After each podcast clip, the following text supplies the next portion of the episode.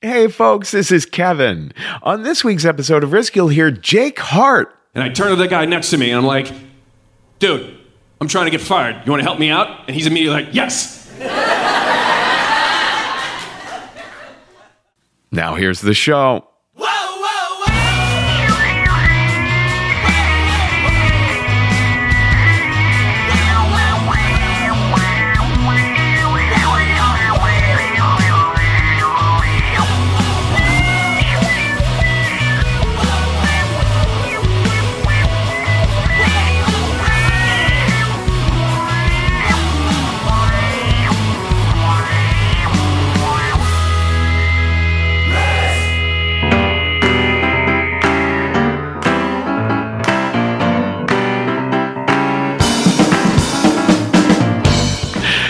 Kids. This is Risk, the show where people tell true stories they never thought they'd dare to share.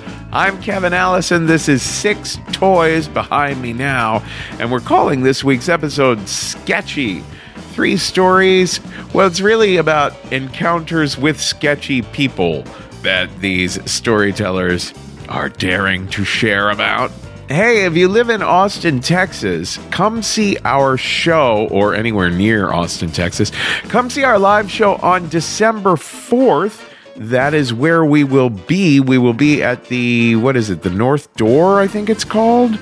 Yeah, the North Door. And then on December 4th, we are also in Los Angeles at the Virgil. Come on out to the Virgil on December 4th if you're anywhere near Los Angeles. Uh, December 19th, we're back at Caveat in New York City. And on January 25th, we're in San Francisco at the Swedish American Hall.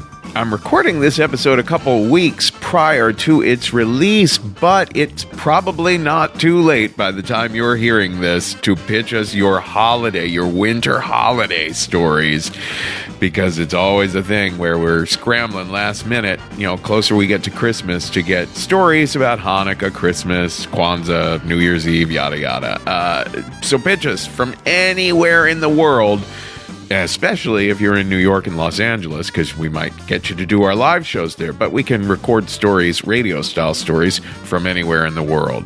And pitch us any kinds of stories anytime at risk-show.com slash submissions. All right, let's get to it, guys. Let's see here. What do we got today? In a little bit, we're going to hear from Mike Cho. Mike has a photo blog at nycityofmike.blogspot.com. But before that, we're going to hear from the notorious and nefarious Jake Hart.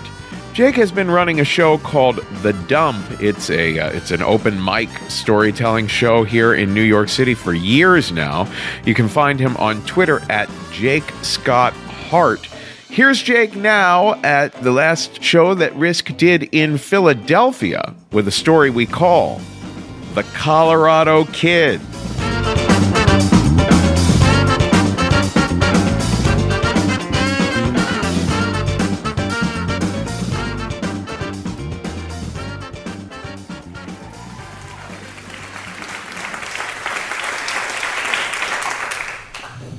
So, when I was 11, me and my dad sat down to watch this movie I'd never heard of called Reservoir Dogs. So, like a half hour into this movie, he just says, Wow, I've had these exact conversations. yeah, uh, my dad is a walking Johnny Cash song. And Johnny Cash songs are fun, and America loves them, and you know they're fun at parties. But on further examination and hearing what they're about, you're like, "Wait, what? Dude, what the fuck is your life?" And that was my dad, you know, and that's why you know uh, I didn't get to see much of him when I was a kid. I'd see him for a summer here, or you know, a weekend there sometimes. But like, I didn't get to spend as much time with him as I should have, or maybe not should have. Maybe it was enough time. You let me know after this story. So, when I was 18, like, I'm not the guy that my dad was. My dad, he was in prison from like most of his late teens. I was in high school. like a dork. Um, his thing wasn't my thing. I was uh, he he'd gotten fights, you know, jail, women, just uh, all kinds of stuff and crimes. And I I did theater. I was I'm a theater kid. I had a speaking role in Rodgers and Hammerstein's Cinderella. Hey. Uh, so yeah, like his thing wasn't necessarily my thing, but you know, he was still a guy. Like his life was so nuts. I was just like, man. Sometimes I'm just like, I'd like that, but then you know, you watch the end of Reservoir Dogs, and you're like, oh no, I'm all right. Um, so, but when I was 18, uh, I dropped out of college in Georgia, where I was living, and I was like figuring out what I wanted to do with my life. So, one of the before I actually figured it out, I decided I was going to go visit my dad. I was going to spend some time with him as a man, like I was 18. We're going to be adults together. And that was in Colorado that I decided to see him. I wanted to go visit him, and I also wanted to see Colorado because I was born in Colorado. We were there only two weeks after I was born, and that's the hazard you have when your parents meet while hitchhiking. Another story. So I want to see that, and I want to see, you know, like the home of the Rockies or whatever. And then, uh, so I take a bus from Georgia to Colorado, and I uh, go to stay with my dad, who's staying uh, in, a, in, a, house in prairie country, the kind of country that Cormac McCarthy might find relaxing. Uh, I get there, it's him and his girlfriend of eight years, and her kid, who's about 13. I'm cool with her. I, you know, I've known her pretty much the whole time, the eight years, but like their relationship, you know, had always had some kind of toxicity in it. And these days it had gotten progressively worse. Like their arguments had progressed from arguments, and it would be shit like, hey, did you take one of my pain pills? No, I didn't take one of your fucking pain pills. The end. Uh, yeah, so it devolved in that, but we're still all hanging out, and you know, I'm still trying to have a good time. So like, I'm still hanging with my dad, you know, and uh, but like we're in prairie country, and I'm 18, and it's it's it's, it's boring, and I don't want to hear all those arguments all the time. So I do a thing, which I have to do because I'm 18 anyway, and legally I should. I get myself a job. I get myself a job as a telemarketer. Yeah, uh, being a telemarketer is like jail. You don't need to have them in your life to know that they're the worst. But if you ever find yourself in one, you know it's the worst. This was me at this telemarketing place. It was six days a week, uh, six hours, 7 a.m., 1 p.m., selling credit cards to people that really didn't need them. I, it, everything that's wrong now is partially my fault. I'm sorry. And I'd do this and just like it's an awful job, but the, the thing was at the end of the week I'd get paid 300 whole dollars, which isn't a lot now, but like in 1998 in Colorado to an 18 year old with no bills, that is literally a million dollars. So I stayed at this horrible ass job through like the start of summer up until like, and, and you know, I didn't do much else. Now, come midsummer, me and my dad take a trip up to Denver. Not to see the mountains, not to catch a Rockies game, mostly just to attend his DUI sentencing. His DUI, or as he called it, bullshit. Apparently, he'd gone hard the night before, and in the morning when he was driving home, somebody pulled him over and he still blew like a whatever. It's fine. He was fine. You know, he was fine. Uh, so that's looming, and then uh, we go to sentencing. That happened a while before I got there, but when we're there, we go to Denver. He just goes to court, and I just hang out in the van. And after a little while, he comes back to the van, and I'm just like, all right, so what's up? And he's like, well, they want me to do 20 days. And we've all talked about who my dad is, so I'm just like, oh, that's not too bad. But he's like, yeah, but they're not going to let me serve it until like Christmas time. I'm like, oh man, well, so what do you want to do? He's like, oh, fuck it. I don't even like this state. Let's get the hell out of here.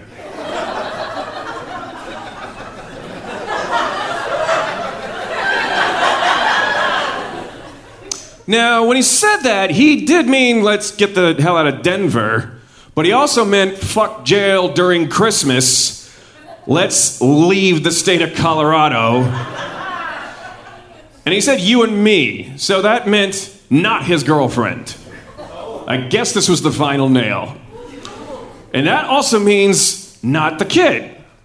Now, him and the kid, they got along. He was actually very, you know, the fatherly figure in his life. But it's like, if he took the kid along with us, that would legally be kidnapping. So, can't do that. So, this is what we got to do. He hatches a plan. I'm the only one working right now because he got injured during a construction job, of course, and uh, he's waiting on a settlement. So, the plan is I know this is delving into like a subplot of My Name is Earl. Uh, so the plan is I'm going to save up from my job for a few weeks to fund our escape from Colorado. And this is going to be tricky because this call center I work at, his girlfriend also works there too. Oh, yeah. She works there. She's also my ride to work every day. That's, that's a hoot. And so that's the plan. The plan is I also I have to get fired on purpose seemingly. I can't just quit one day because that'll obviously be like arousing suspicion. And also I would get my check the next day if I got fired versus 2 weeks if I quit. You guys have been there. Uh, so that's the plan, and uh, it's it's. You're probably asking yourself, "Aren't you freaked the fuck out?" And I was like, "Yeah, I was." On the other hand, I am also kind of tired of Colorado. And I've seen how the relationship is going. It's never going to get any better. So I was like, all right, yeah, let's do this. And also, this is, to me, at the time, a way for me and my dad to bond. This is now a common interest that we have. So, yeah, I get on board with this plan. I'm like, you know, I'm an accomplice. Uh, so like I'm say I'm working, I'm working, and the job is still terrible. And every week it's the same question: Hey, Dad, can I get fired yet? Dad, can I please get fired? Dad, please let me get fired. Please, fucking Christ, Dad, can I get fucking fired, please? And he's like, No, we don't have enough money to get fired yet. Just keep going. And then the end of summer approaches, and he's like, one day he's like, Okay, go ahead, get fired. and when he said that, I realized I have no plan. I've never been fired organically, much less on purpose. It was like if a dog was chasing a car and then caught it, and they're like, oh. So I get to work, and I get to my desk, and I'm thinking, what, what, what to do? I don't know. What? Nobody has this in their life. How the fuck do you do? I got it. I'm just going to sleep at my desk. I'm going to do one of these. They hate that. I'll get fired. All right. So I do that. And after five minutes, I get a tap on the shoulder, and uh, the supervisor, and she says to me, Now, Jake, if you don't sit up, I'm going to make you stand. and I can't be like, Well, make me! Blown cover. So I just go like, Oh, okay, sorry. Okay, plan B. I barely had a plan A. Uh, so now I'm just like, okay, uh, I got it. I won't push sales. So normally when I'm on the phone, we're like, "Hi, this is Jake Hart. I'm with this so and so call center. I'm here to offer you a titanium Mastercard at this APR and blah blah blah blah blah blah, and go from there."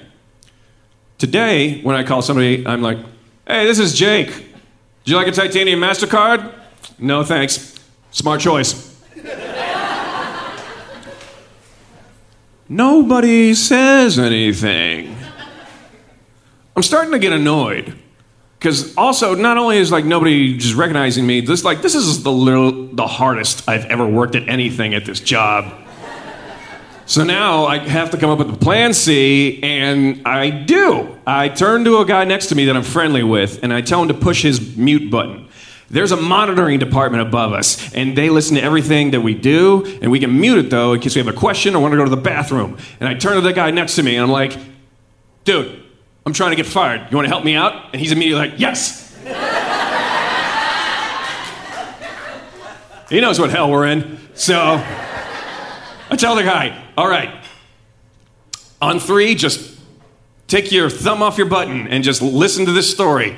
and I do one, two, three, and I throw in this made up story uh, with an extra douchebaggy accent just to seal this deal. All right, so this weekend I was fucking this chick, right? She was sitting on top of me and just like, bam, bam, bam, bam. I am just fucking nailing this all of a sudden, you know, in the middle of it, I just fucking nail it a little too hard. She fucking goes over the side of the bed. And when she goes over the side of the bed, she hits her head on the desk. And when she hits her head on the desk, their head's kind of, it's bleeding. And when I see the blood and she's naked, and it's just, it's comical to me, so I start laughing. And she hates that I'm laughing. Of course, I'm an asshole. So she starts hitting me. But the fact that she's hitting me makes it funnier, so I laugh harder, and it's a vicious cycle. Oh shit, it was the best sex I ever had. Nobody says anything. I go on break, and now I'm trying to formulate a plan D. I'm considering taking up smoking. I'm so pissed off right now. I'm thinking about to kick my boss in the face just to get a write up. Anyway, I go back in, and uh, I'm there five minutes when my supervisor comes over and says, Jake, get your jacket and come with me. And I'm like, okay. And I follow her, trying not to skip. And I get in the office of my project manager, and she tells me, Jake, I'm here to let you know that your position at this call center has been terminated. Uh, you were caught sleeping at your desk, and uh, you weren't pushing sales. And apparently, you were talking about your sex life over the phone. In my head, I'm like, oh God, all three reasons? Jesus Christ, I didn't think you guys were paying attention to anything I was doing. But out loud, I would just say something like, oh, sorry, you know, Mondays. and so, like, I leave and I go outside, and my, my dad's girlfriend's there, and she's like, what's happened? And I tell her, and she's like, oh, that sucks. And I'm like, I know, I'm an idiot. Mm. And then I call my dad and I tell him what happened. He's like, that's funny. All right, I'll see you later. All right, so, uh, yeah, I get my check. And then a couple of days go by, and she goes off to work. And that's when we start packing up the van. We pack up the van, and it's nerve wracking. It's very anxiety inducing. It's also really sad because it's summer, so the kid is still at the house. No. This is how he finds out. My dad goes off to explain exactly what's happening. He's telling him in no uncertain terms why we're about to do what we're about to do. But the kid is fine. I mean, he's sad that my dad is leaving because he's the only dad he's really known in his life. But he also knows who his mom is, so he gets it. Tough kid. And, but this is still making my dad, for all his bullshit, this is tearing him up. This is making him feel very horrible and but he can't do anything again because it's just not his biological kid. He wishes he could. It's fucked up to him. It's fucked up. The whole situation. No one's a hero. No one's liking anything they're doing. But the only thing he can think to do is just call her now that she's at work, let her know what's happening, just so she doesn't come home and it's we're not here and nothing's here. So he does that, and it's about 20 seconds of a normal phone call before it devolves into no, no, no, fuck you, no, fuck you, fuck you, no, fuck you. And that's it. Another private talk between him. He's like, he makes sure that the kid knows where to go, like other neighbors, or just like, you know, family members he'll be at possibly in case anything goes wrong. And so we get in the van, we drive away, and like the fucked up part is still there, but now it's being replaced by the nervousness of we're actually on the road and fucking doing this. I'm driving.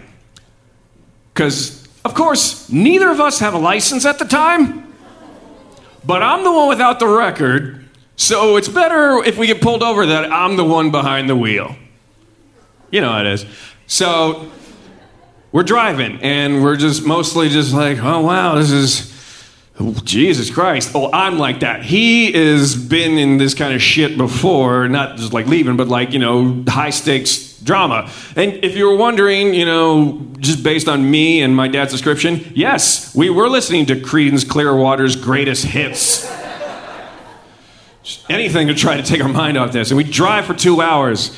And then uh, we make a pit stop on the highway and we go to the bathroom, use it. We come back out into the van. We sit in the van. And when we're sitting, we look up across the highway on the other rest stop. We see this car. And we see this car just like, and like, and suddenly just do a Yui. And I'm just like, what the hell is that? And then I look closer and it's like, no. Get, no. She, that's impossible. How the fuck did she catch up? We were, at this point, she was an hour and a half west.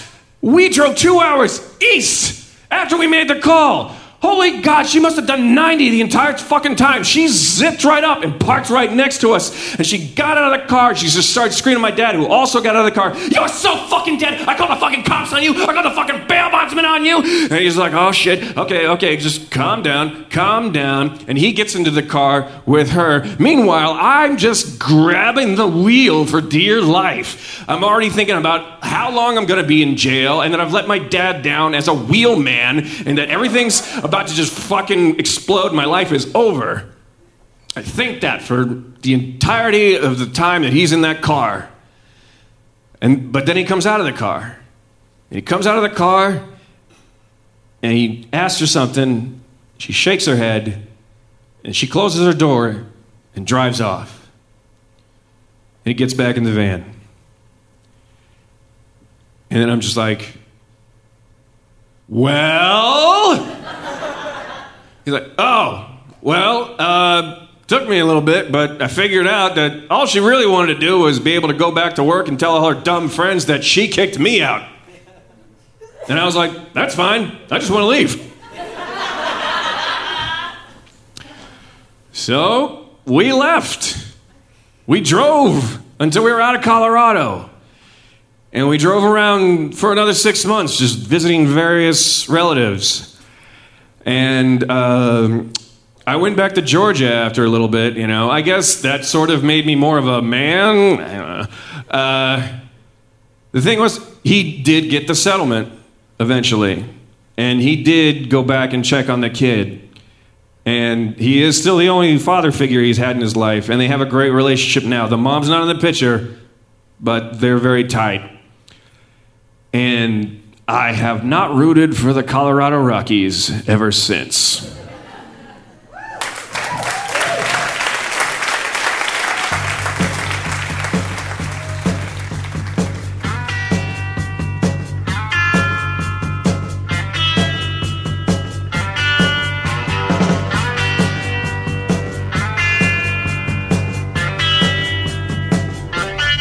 What?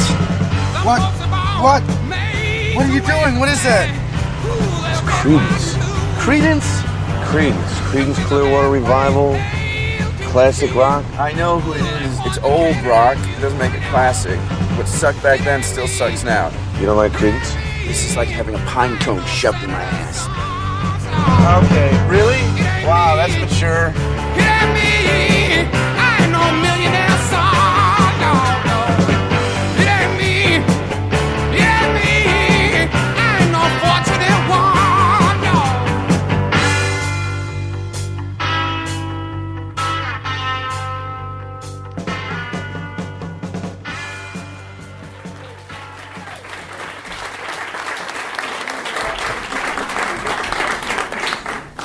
Uh, so Tim and I were a bad match from the start. Uh, our entire relationship consisted of me uh, taking the M72 crosstown bus to his apartment off Columbus Avenue, where we would just sit on his couch and watch TV all day. Uh, we were obsessed with trading spaces, and by we, I don't mean Tim and I, I mean the entire nation. Uh, we would order mediocre takeout, and then we'd go to bed. And the next day, I would take the M72 crosstown bus back to my apartment on First Avenue, and that was it. That was our entire relationship. So uh, I was younger then, and I was naive about relationships. But after a while, even I was starting to ask, like, don't couples who date actually do things together? So I must have been making some noises about this because uh, uh, one day Tim surprises me and says that we're going to a dinner party at his friend Harry's house. And Harry's this uh, older gentleman who lives a few blocks up from Tim. Uh, he's about 10 years older than Tim, who is already about 10 years older than I am. And uh, we get to the party, and I'm very nervous about making a good first impression. This is the first time I'm meeting any of Tim's friends. So, of course, the very first thing I do is I spill a full glass of red wine while trying to cut a piece of hard cheese. and immediately around me, all of these like thousand hands appear with all these napkins and towels, and they clean up the mess. And I hear somebody telling me that uh, Harry's been drinking for hours and he's probably not even going to remember any of this in the morning. Uh, so, seated around the table is another couple. They were the owners of the Thousand Hands that came out to clean up the mess. Uh, this other couple, who, like Tim and I, consist of an older white guy and a younger Asian guy. And in the kitchen, there's another young Asian guy who's cooking dinner.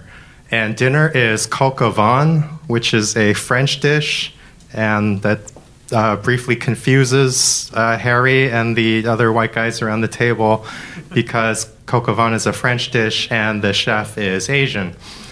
Oh, but uh, you know, um, Vietnam was a French colony for many years, so that checks out.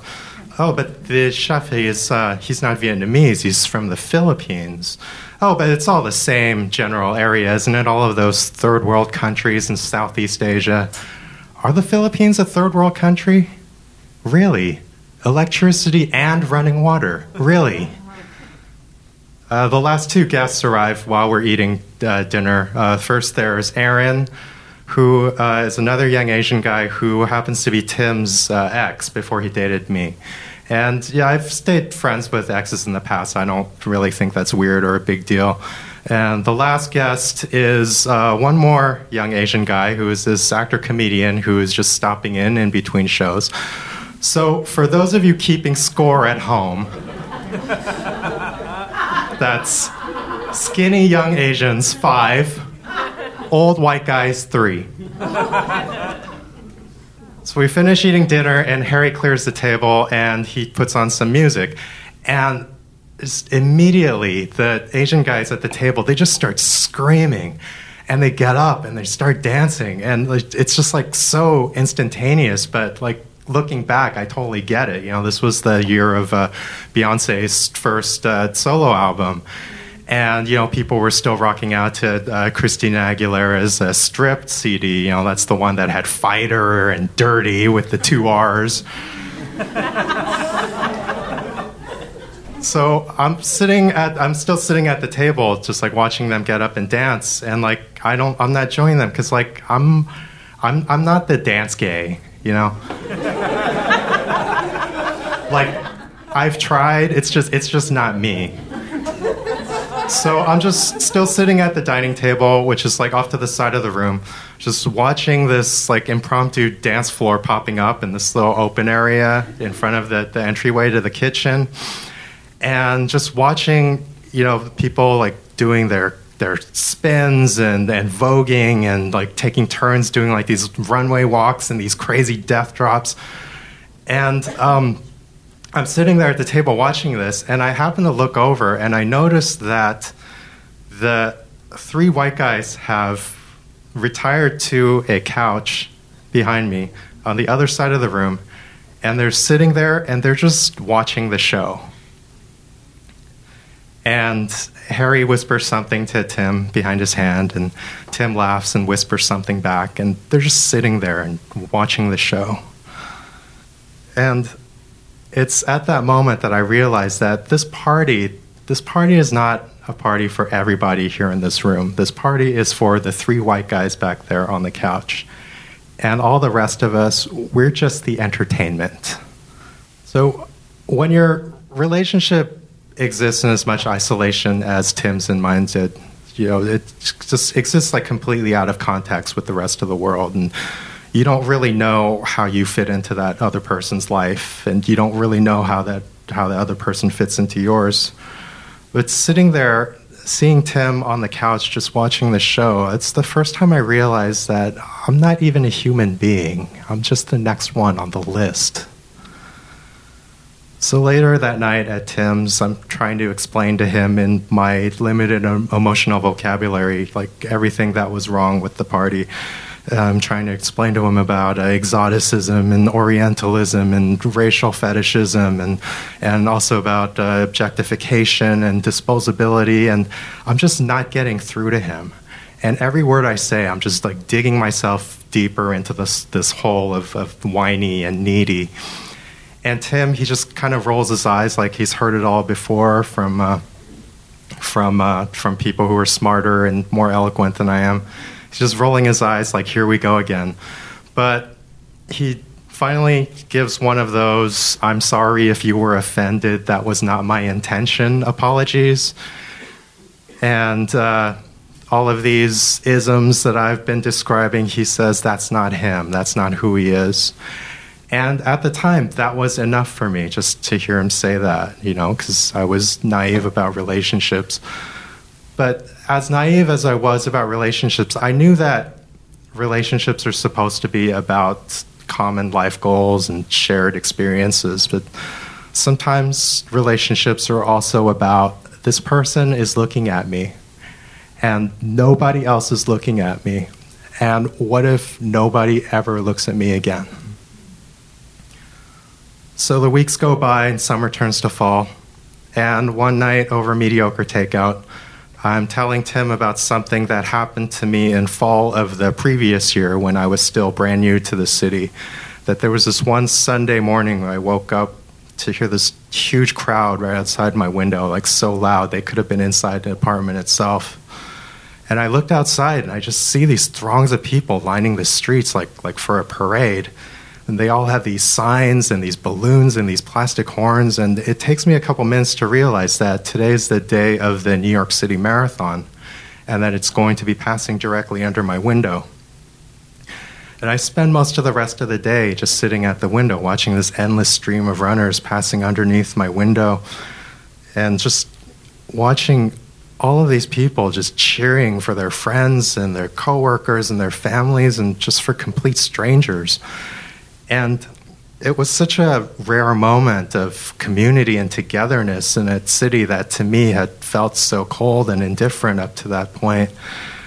And I could only imagine what it would feel like to be surrounded by all of these cheers. Like the city itself was rising up and saying, you know, you can do this. I believe in you. You belong here. So I asked Tim, I told Tim all of this, and I asked him, I asked him, if I started right now, and if I trained and practiced really hard, did he think that maybe one day I would be able to run the marathon? And I ask him that, and I so need him to answer, like, yes, of course you can do this. I will help you. I will cheer for you. I will be waiting for you at the finish line. You can do this. I believe in you. You belong here. But Tim, he just laughs out loud and he says, You are by far the laziest person I have ever met in my life. Like, you won't even get up off the couch. How are you ever going to run a marathon? Well, in 2010, I ran my first New York City marathon. Uh, it, it, it took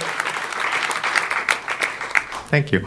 Uh, it took a, a, year of training and support of all my friends who like didn't even really understand what I was doing, but they encouraged me anyway.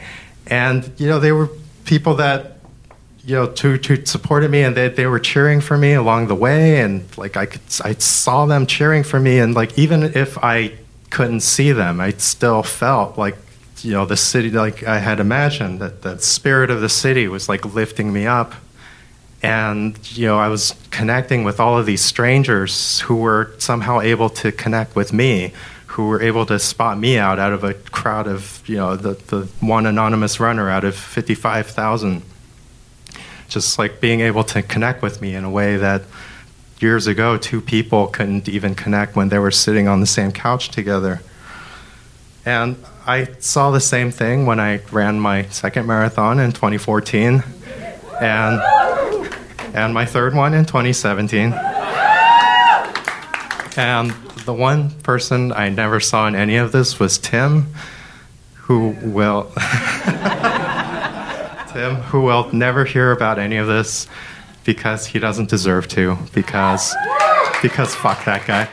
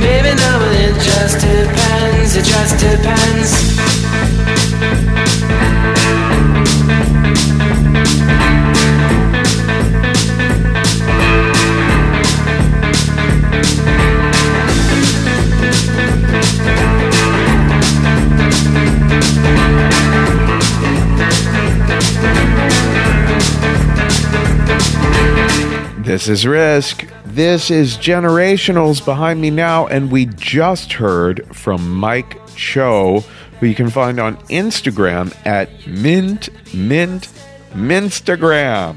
And before that, we heard a little interstitial by our episode editor Jeff Barr, something or other to do with uh, Creedence Clearwater Revival, who were mentioned in Jake Hart's story before that.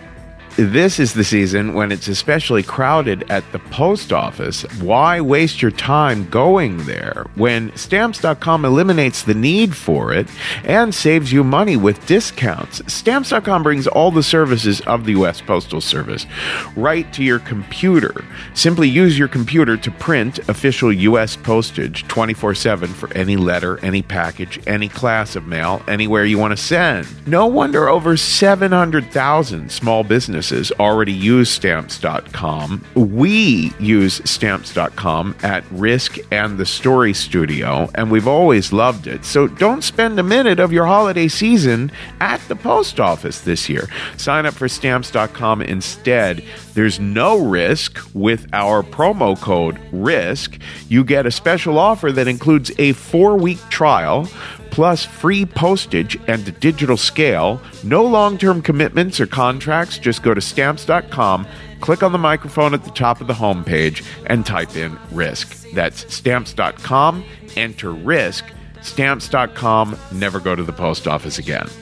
Our final story on this week's episode comes from the recent show that we did in Toronto. Oh, that was such a great night. And this one was so memorable. This comes to us from a woman named Duchess. And here she is now. This is Duchess at the Risk Live show in Toronto with a story we call Missing You.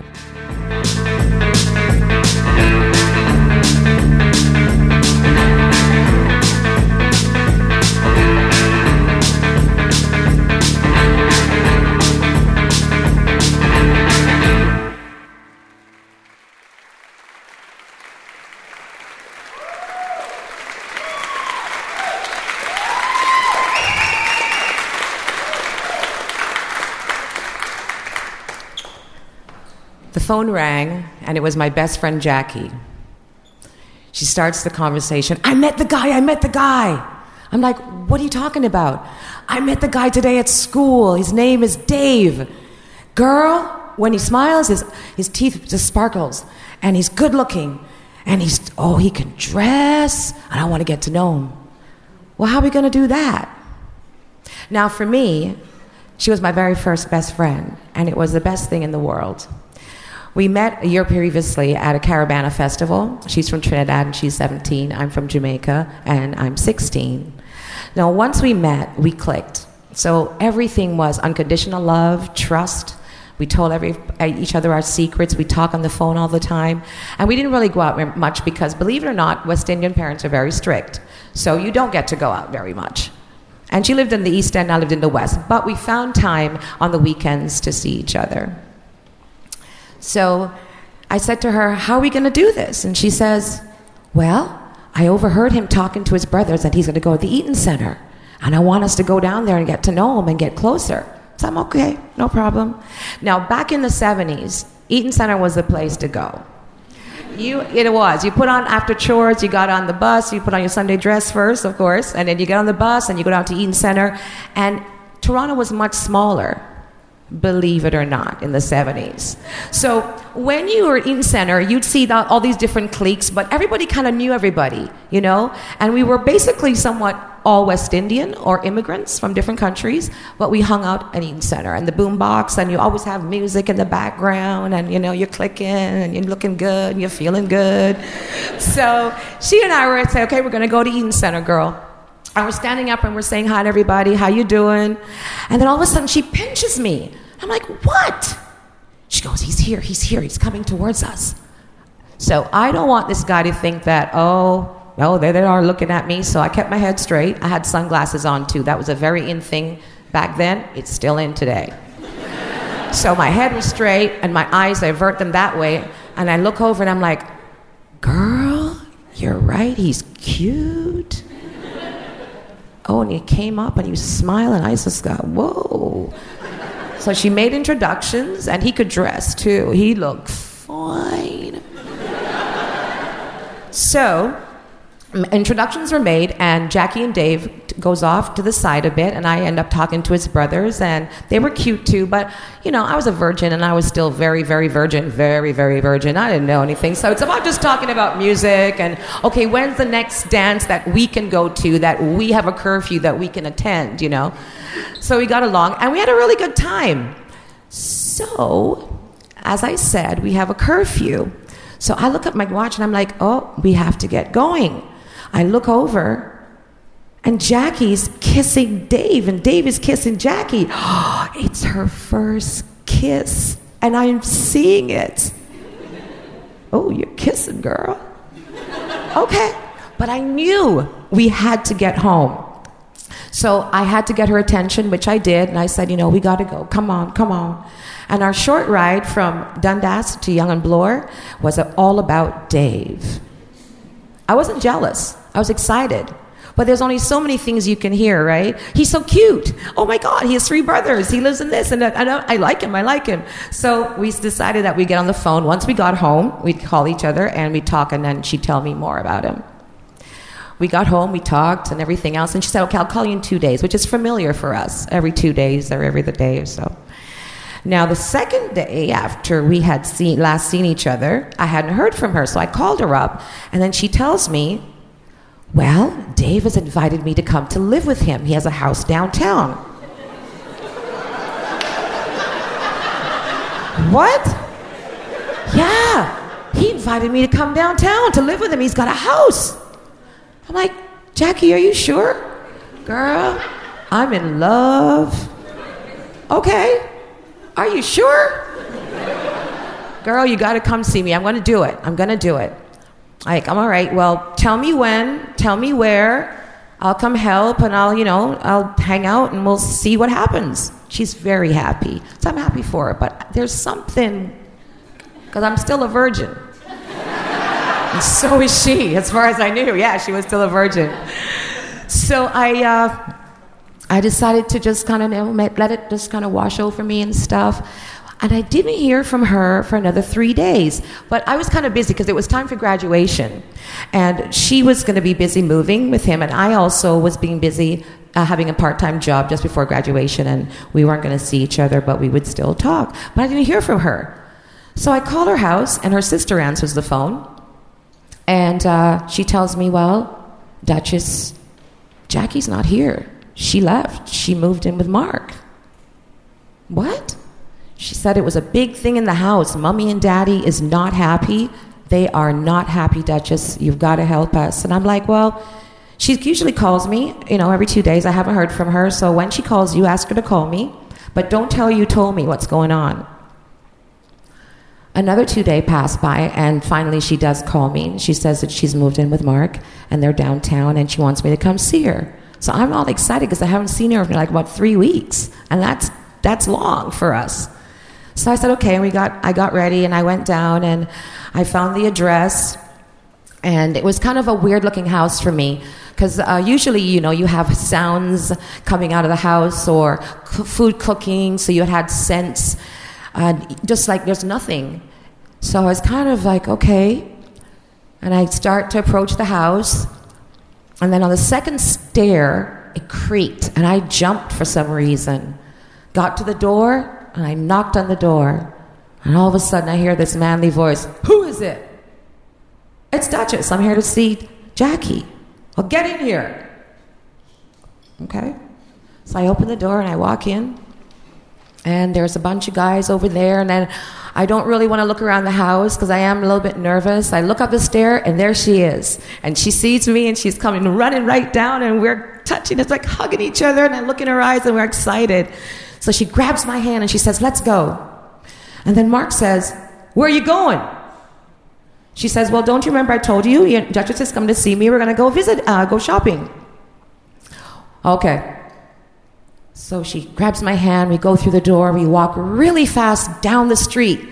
I'm excited. I don't really think anything about it. But as soon as we get to the corner, she abruptly stops and says, Duchess, this is not what it was supposed to be. This is not what I thought.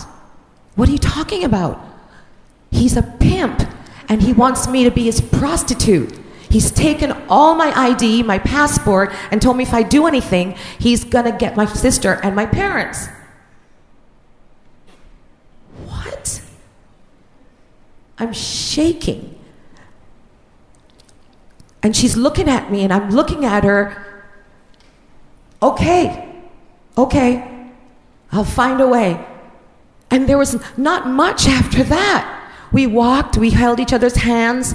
I hugged her. She told me that, yeah, she did give him her virginity and she fell in love. But then he wasn't on the same page as she was. So our conversation really wasn't what it used to be. It was it got mature and scary. But I, I knew I had to help my best friend. So we finally got back to the house, said our goodbyes, and I told her I'd call you. I, I'll call you. She says, Don't forget me. And I'm like, Never, never. On my way home, I didn't know what to do. I had no thoughts, no ideas. All I know is I was numb, I was nervous, and I was confused. By the time I got home, I remembered this guy that was at our high school, my high school. It was Cosmo. And he was huge. He was like six foot five. And his arms were bigger than my legs. And he was just like buffed, you know? So I called him up and I told him what was going on. And he says, Yeah, I'm going to help you, girl. I'm going to help you because we've been hearing about this house in the neighborhood. So come down on a certain day and I will take care of all the plans. Great. Thank you, Cosmo. Great. Time comes that I have to go. I tell my mom what's going on. She pushes me to call the police. I said, No, I'm not. Just trust me. I left. I went down to the community where Cosmo lived, which is downtown, and uh, there's a taxi driver, and there's two other guys, and there's Cosmo. He says to me, Just listen and don't talk. I'm like, Okay. This is the cab driver. He's going to take us there, and he's going to take us home. These are my two friends, and this is me. We're going to handle the situation. You don't have to do nothing but pack her stuff and get ready to run. All right. Okay. I have no air. I have no emotion. I'm shaking. That's all. At 16, there's nothing else. And if you're a virgin, there's not much more you can really experience. You can really experience that makes you compare. So I was just always nervous and shaking, but I knew I had to do this. So I got inside the taxi. We got to the address, and they, he parked the car across the street. And then he tells me, Go for it. It's like a dream to me. I got out of the car, and I got to that second stair. I, mm, I did this. Of course, the stair creaked, I jumped, I knocked on the door, and I braved myself with my hands behind my back. It's Duchess. I'm here to see my girl. All right, get in here. Okay. so Jackie's right there. She comes down. She says, We're going to go upstairs and hang out. Now, she told me that Mark made plans to go to a concert with his friends.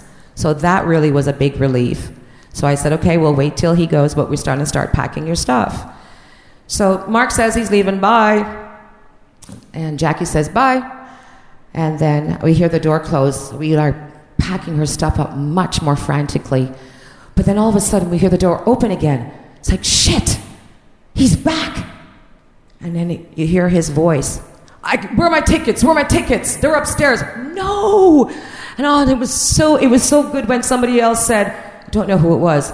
No, no, no, they're right here. I found them. Thank God. He goes back down the stair. They're out the door. But then all of a sudden, I hear Cosmo's voice. Yo, we want to talk to you. I grab Jackie. She says, My passport. We're looking around for the passport. She grabs her, I grab her, she grabs her bag. We find the passport. Yes. We push the window open. There's a fire escape. All of a sudden, I just heard him now starting to argue with them. I didn't really hear the words, but I just grabbed her. We got on the fire escape. We got to the back of the house and we started walking slowly at the side of the house. And we crouched down. We didn't want anyone to see us. But I heard something saying, Yo, you don't leave this place in two days, we're calling the cops. Oh no. We gotta go, Jackie. We gotta go. And then there was this all this argument, and the, all these guys were fighting, and just it was just chaos. In our brain, it was chaos. I grabbed her and I said, We're going to run straight for that taxi cab. We're not going to stop. We ran to the taxi cab.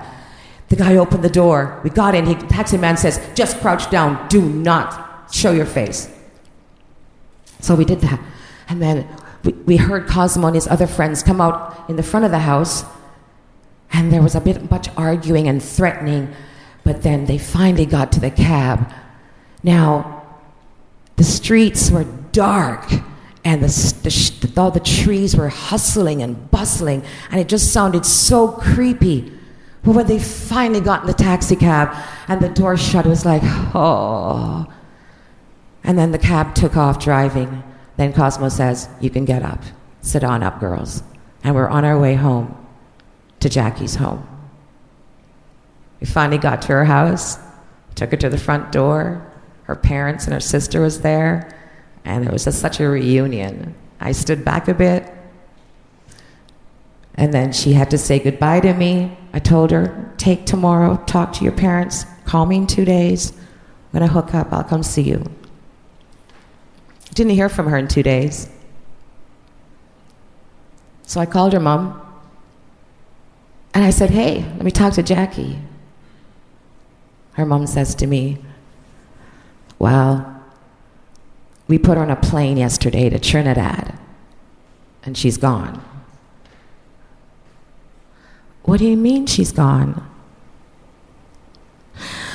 We were so scared for her, Duchess, that we wanted to get her out of here. I said, without saying goodbye to me? Her mother just said she was sorry.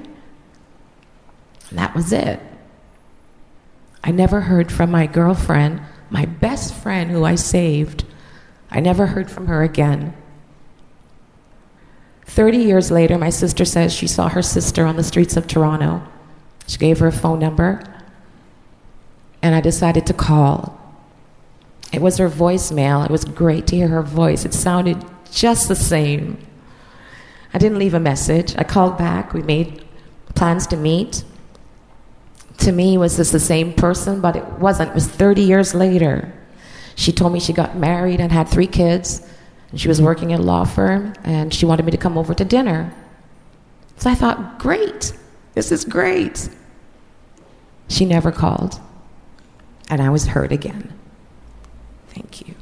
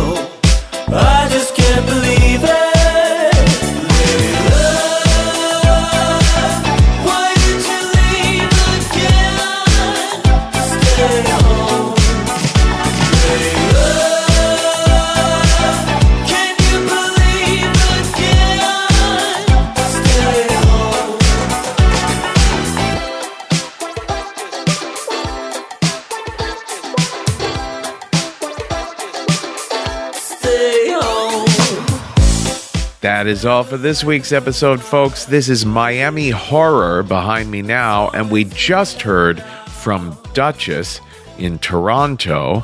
We have a new check in up on Patreon. It's me talking to our audio editor, John Lasala, about the behind the scenes work that he has done on some of your all time favorite radio style stories that have been told on the show. Really interesting to look back at some of those stories and the technical details of how they were put together. That's all at patreon.com slash risk. There's over 20 hours of bonus stories there, plus ad free versions of the episodes all these check-ins. There's just so much to find at patreon.com slash risk. Become a member and help keep this running.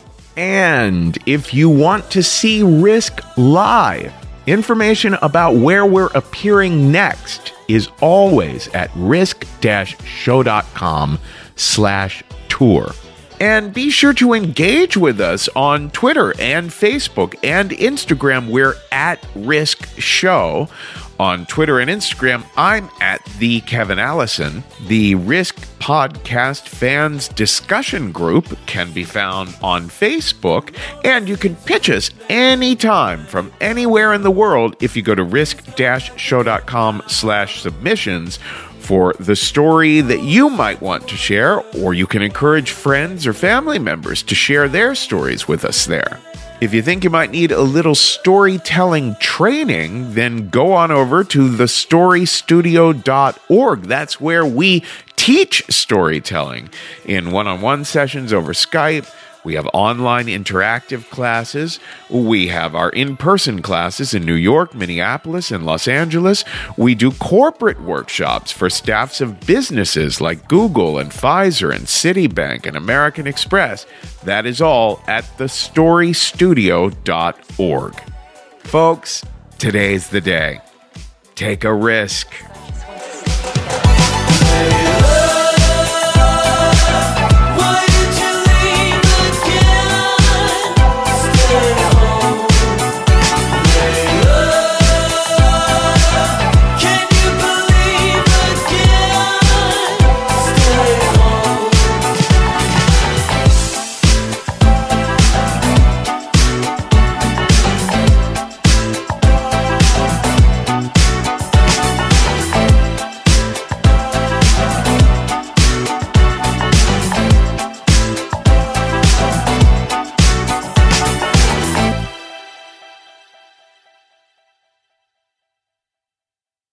She was sitting on top of me and just like, bam, bam, bam, bam. I am just fucking nailing